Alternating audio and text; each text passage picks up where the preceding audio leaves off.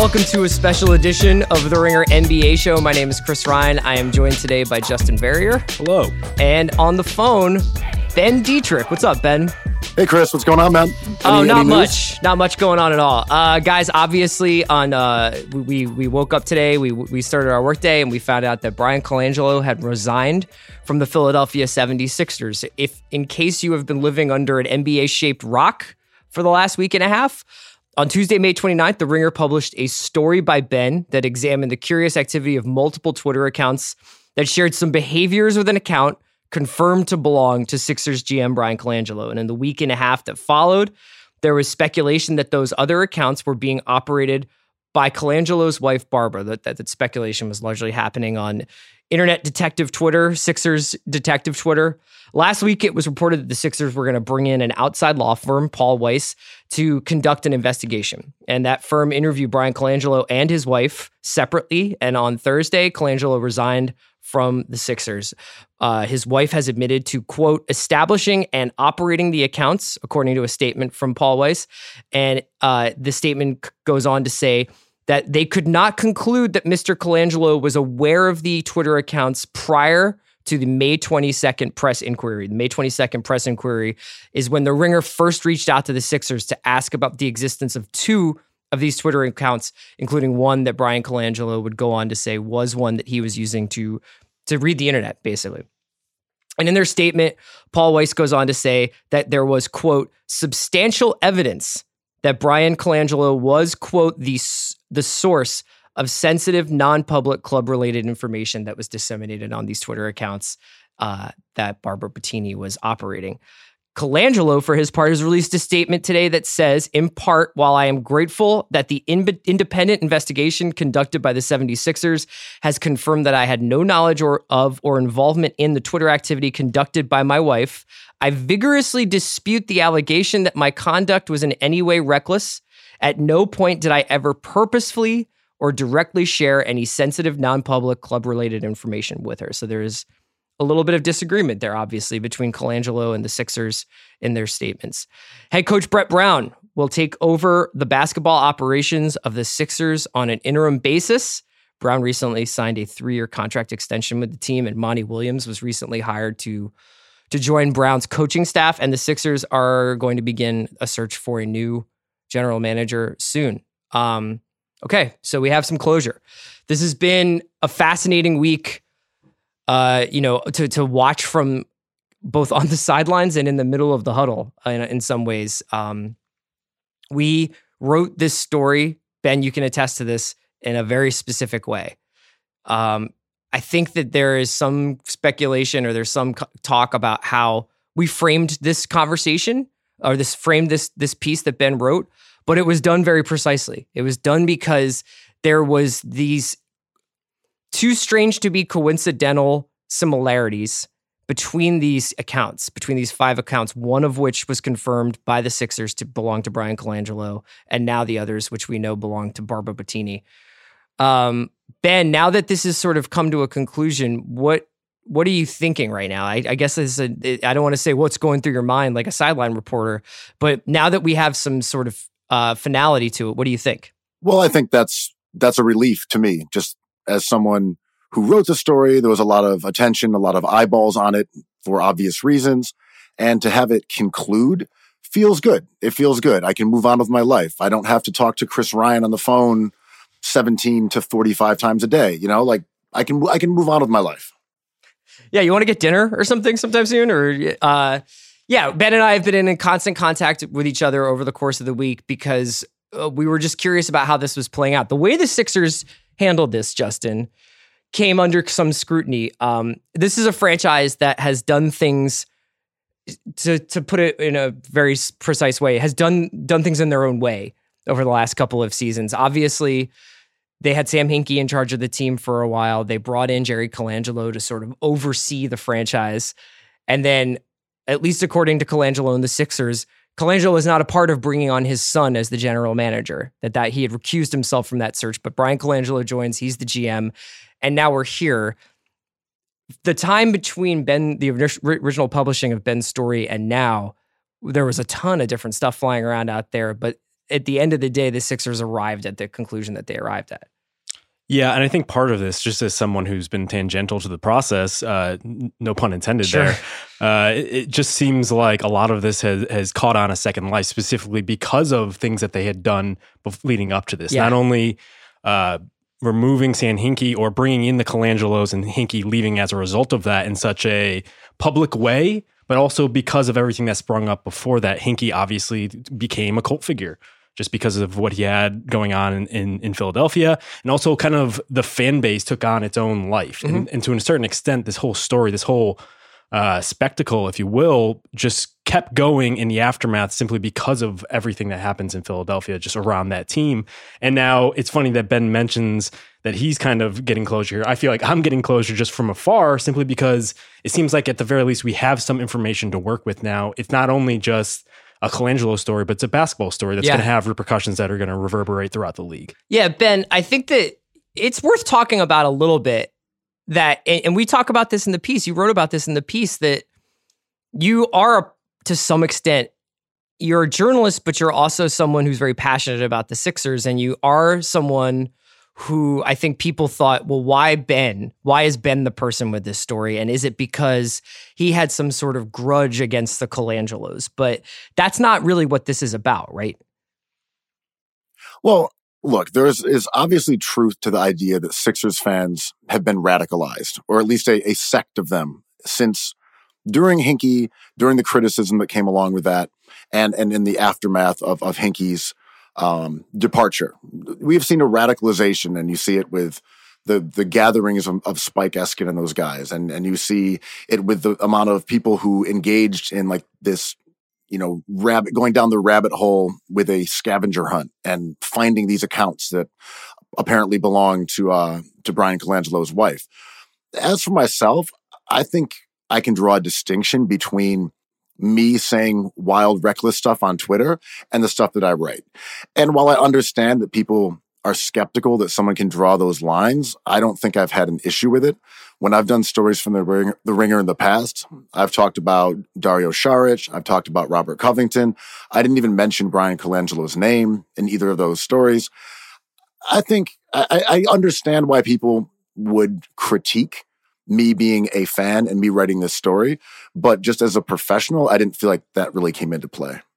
Yeah, I think that it's worth noting that um, you don't really get to pick the stories that find you sometimes. And, and in some ways, we were really diligent about kicking the tires on this on this tip that Ben got. And I think we were very internally, I think, healthily skeptical about the findings that we were coming up with. And I think what you see at the end of the day here, it's funny that Ben says, you know, I, you make a distinction between what I say on Twitter and how I conduct myself as a professional, because in some ways, that's kind of what this story wind up, wind up being about. And it was about those lines of where the private life, candidly, where the private life of a married couple ends and where the public life of what is um, privileged information starts, and how that information was disseminated, and whether or not that information, uh, you know, Brian's assertion that he did not know about these Twitter accounts and that he doesn't think that he acted recklessly, I kind of understand why he's saying that. Do you know what I mean? I still think that the ultimately the right decision was made by the Sixers, but I do understand that we're in this new world where like the lines between what's private and what's public is a little bit murky. Right. And I thought it was interesting. I listened to Bobby Marks, who had a big part of the Brooklyn Nets organization the other day, basically saying he would tell his wife similar things just because that's the way a marriage works. I'm not married personally, so I don't know the type of inner, like the work related information that gets tossed around in those instances. But I thought that was telling that he would tell his wife those certain things. But at the end of the day, I think it comes down to the fact that the the type of information that got revealed there, as as you mentioned. Uh, it, and it wasn't necessarily just team re, uh, information. It seemed like it came from a point of view, mm-hmm. at least from my yeah, perspective. Absolutely, absolutely. And, and not only that, it revealed things about Markelle Fultz that perhaps we didn't know about uh, a few weeks ago, but it also came from a critical standpoint, which obviously is going to lead back to Bryan. Yeah, and that's, I think, probably at the heart of what made it untenable for Bryan to stay, aside from the fact that you could call this, you know, this was a violation of trust, obviously, not only between the team and Bryan, but between the the the, the you know the franchise and Bryan and Josh Harris and the people who who hired Bryan, but also the the the guys on the team. And this was these were tweets that talked about Embiid, they talked about Fultz, um, they talked about Brett Brown, Ben, and it was it's impossible to manage to imagine how that damage could have been repaired going forward. Yeah, I don't think it was possible. You have the star player of the team who is aware, or at least believes, that the G M's wife thinks that he is a slob and lazy and has a big ego. And if she thinks that, where is she getting it from? It's not that your general manager is in his kitchen at night saying, this guy is so hardworking and doesn't party enough. And then his wife potentially goes online and says the exact opposite. I, I think to Chris's point, these are reflections of of a of a worldview, of a yeah. of a general manager and and thirty years of of palace intrigue in the N B A. And from going through hundreds and hundreds and hundreds of tweets, a lot of things popped out. There was a hostility towards the San Antonio Spurs. There was a love of Mike D'Antoni. Um, there, there were the kind of beliefs that would fall totally in line with this first family of the N B A. Yeah, it's sort of strange. You know, we both, all three of us have been working in and around the N B A for years now. And I think that we're all aware of the fact that, you know, you hear stories, you hear rumors, you hear, oh, this guy doesn't like this guy, or this is, there's a beef with that person, or, you know, this agency works well with that guy, but not so well with this guy. And it's, that stuff's hard to chase down. It's, it's rare that you get anything as unvarnished as the tweets that you see here, you know, where you get this almost... Oh, it was, it was completely fascinating. It yeah. was just, it's outrageous. You're looking into the brain of like the ultimate N B A lifer. Yeah, yeah. Uh, or at least his wife, you know, and and and what happens when those when those two people are talking, uh, you know, we, it, we, it's there's still debate about what, you know, I think that there was, there was some suggestion there from Colangelo, from Bryan Colangelo, that even some of the things that Barbara Bettini has admitted to tweeting were actually wrong. Right. Yeah, and I think what's interesting is it does open up further questions if we're looking this, at this down the road about the Sixers organization, a team that we thought maybe months ago was the next dynasty in the N B A. Yeah. Maybe things aren't as... as is easygoing as they seem. Maybe there are rifts there that we didn't see because this is the naked truth. This isn't filtered through reporting or uh, secondary sources or whatnot. We do get to see what exactly happens in there. And as you mentioned, uh, it, it did seem like there were almost disparities between some of the accounts that were given there. And, and if there's any indication that maybe Colangelo, this isn't entirely him, it's more of his wife's interpretation of it. Um, one thing in specifically that that caught our eyes was just the Jahlil Okafor situation. Yeah, so that there was in this, and you can see this in the piece, that there had been a series of tweets that um, I believe it was Still Balling, uh, the S. Bonhams account, had been uh, actively urging Sixers writers uh, and, and other people to ask um, about a Jahlil Okafor failed physical when he he was sort of on the trade block in the two thousand seventeen season, twenty sixteen seventeen season, I believe. And, you know, Okafor had obviously been the odd man out on the Sixers, and um, he was on the trade block for a while. And then these accounts were urging people to check into a failed physical. We did check into a failed physical a little bit, and we we asked a couple of uh, teams about it, and we weren't able to come up with anything. In fact, we heard quite the opposite, that there was a, it was an issue over pick protections than rather than a physical. Ben, what do you think about when you when you when you hear about something like that? It is still you still do get into a foggy area with that. Well, we're dealing with an unreliable narrator here, and it's someone with a transparent agenda. They're online to defend Bryan Colangelo's decisions and his collars and everything he does. That doesn't mean what they're going to say is necessarily accurate, because they have one idea, and it's get on there and make sure that he looks good to internet strangers. So, right, some of the things might be true. Some might be half-truths. Some could be fully fictitious. We don't actually know, because it's coming through a prism of someone who is just there for one reason. We'll be right back with Ben, but first a quick word from our sponsor. Today's episode of The Ringer N B A Show is brought to you by ZipRecruiter. Hiring is challenging, but there's one place you can go where hiring is simple, fast, and smart, a place where growing businesses connect to qualified candidates. That place is ZipRecruiter.com slash Ringer NBA. ZipRecruiter sends your job to over one hundred of the web's leading job boards, but they don't stop there. With their powerful matching technology, ZipRecruiter scans thousands of resumes to find people with the right experience and invite them to apply for your job. As applications come in, ZipRecruiter analyzes each one and spotlights the top candidates so that you never miss a great match. ZipRecruiter is so effective that eighty percent of employers who post on ZipRecruiter get a quality candidate through the site within the first day. With results like that, it's no wonder that ZipRecruiter is the highest-rated hiring site in America. And right now, my listeners can try ZipRecruiter for free at this exclusive web address. That's ZipRecruiter.com slash RingerNBA. That's ZipRecruiter.com slash RingerNBA, R I N G E R N B A. ZipRecruiter.com slash RingerNBA, ZipRecruiter, the smartest way to hire. Let's talk a little bit about what happens going forward. Uh, let's talk about a little bit what happens with the Sixers. And uh, I'm curious what you guys think are some of the knock-on effects here. Obviously, there's some work to be done to repair the relationships between the current Sixers and the and the franchise itself. From what you know about Brett Brown, Ben, do you think that he's the right guy to kind of to, to mend these fences? I don't think Brett Brown is going to remain in a G M capacity longer than necessary. I would say he's probably the ideal guy for this situation. There were some speculation in those tweets about his relationship with Nerlens Noel, but other than that, Brett Brown came off relatively unscathed in terms of his relationship with the players. There were some comments about his offense or his substitutions, but there was no There was no material that made Brett Brown look bad as a person. So I don't think he's in any danger of, of, of losing the team or having any fallout from this.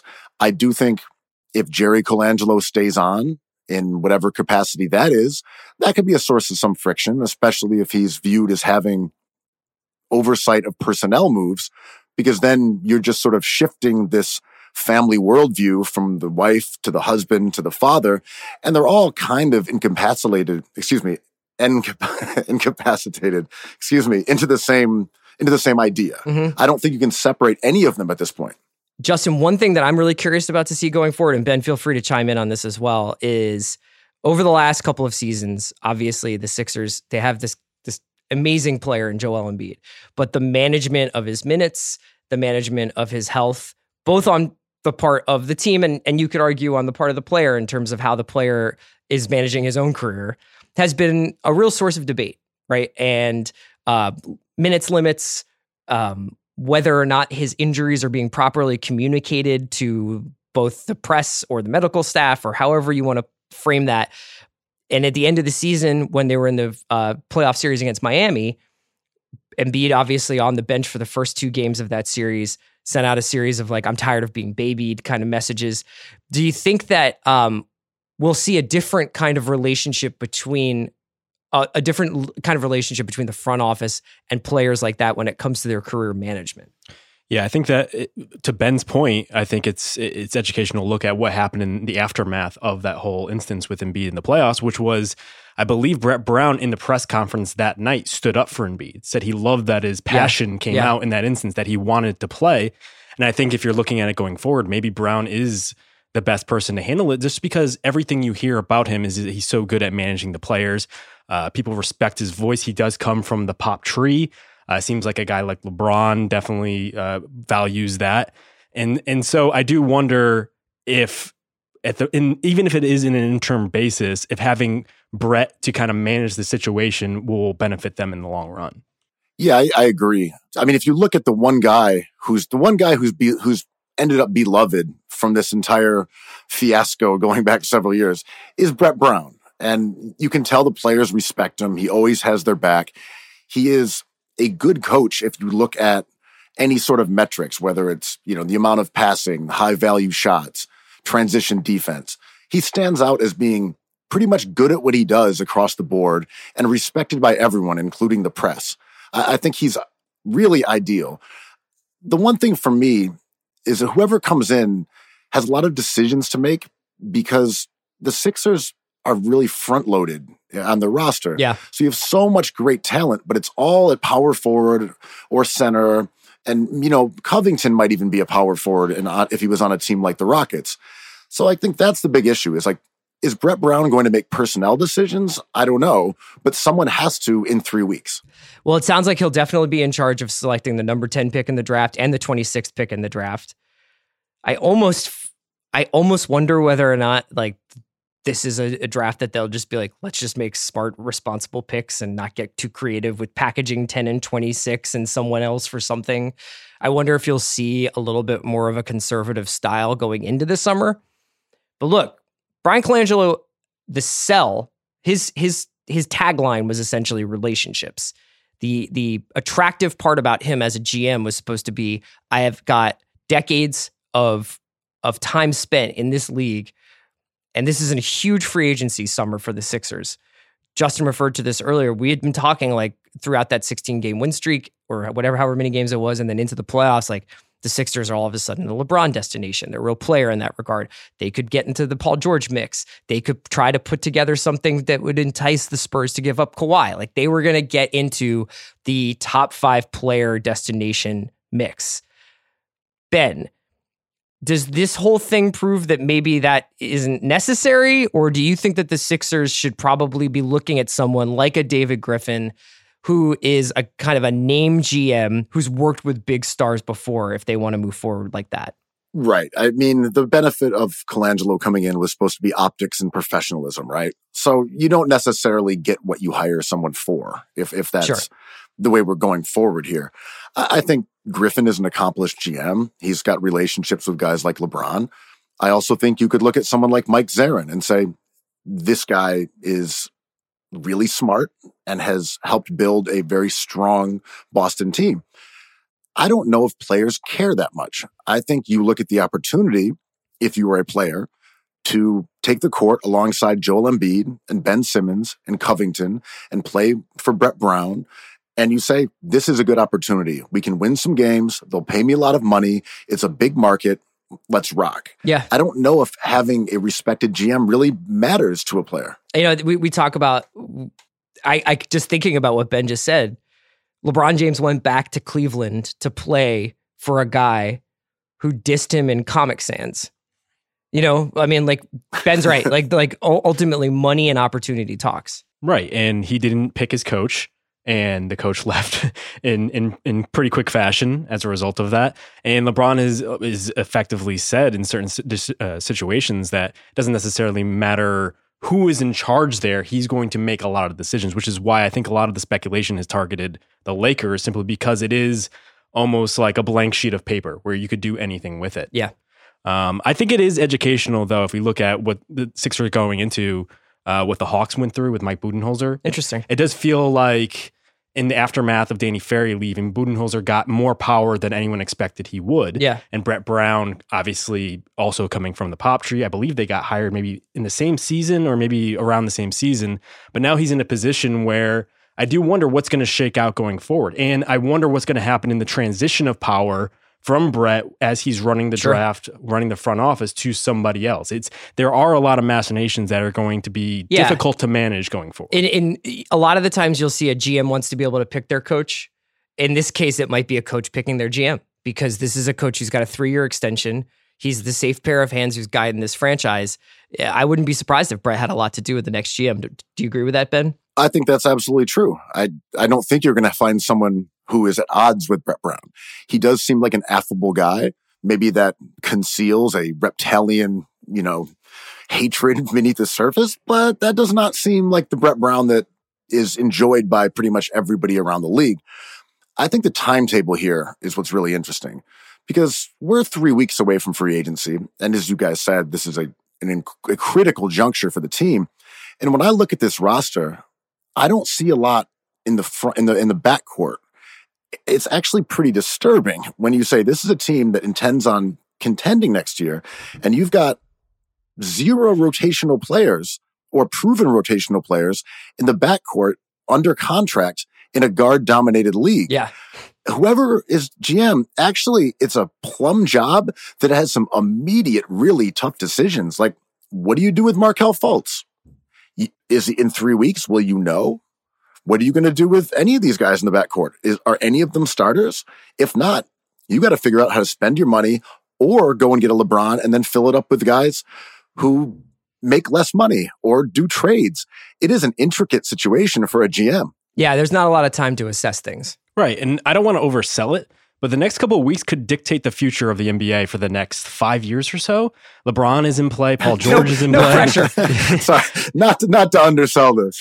Yeah, exactly. It's just the the Sixers are almost like everything was was leading into this summer for them to figure things out, because Joel Embiid's extension is going to kick in uh, shortly, and then you have Ben Simmons to come in a few years. We don't know about Markelle Fultz, but their cap is already essentially uh, uh, committed. And thus, they need to take advantage of this loan window in order to build upon it. Yeah. Yeah. I mean, it, it'll be a fascinating couple of weeks with the Sixers. Ben, any final thoughts before we sign off? Um, I don't know. I'm just going to move on and find a new slant. Yeah. All right. You have a, a cold one. You deserve it. Justin and I will keep an eye on the story. Uh, thanks to for listening. And uh, the Ringer N B A show will be back tomorrow. Oh, and, and also, th- I just want to thank you guys as well, man. Thank, oh, yeah. Thanks for helping me through the story. Ringer guys, everyone was great. Um, my buddy Andrew Kuo really helped me with stuff. And of course, the Enough Sixers tipster and the army of Sixers lunatics. Like, yeah. It was not a Ben Detrick production. There was yeah. a lot that went into this from a lot of different people. All right. Thanks so much, Ben. We will uh, talk to you soon. Thanks for listening.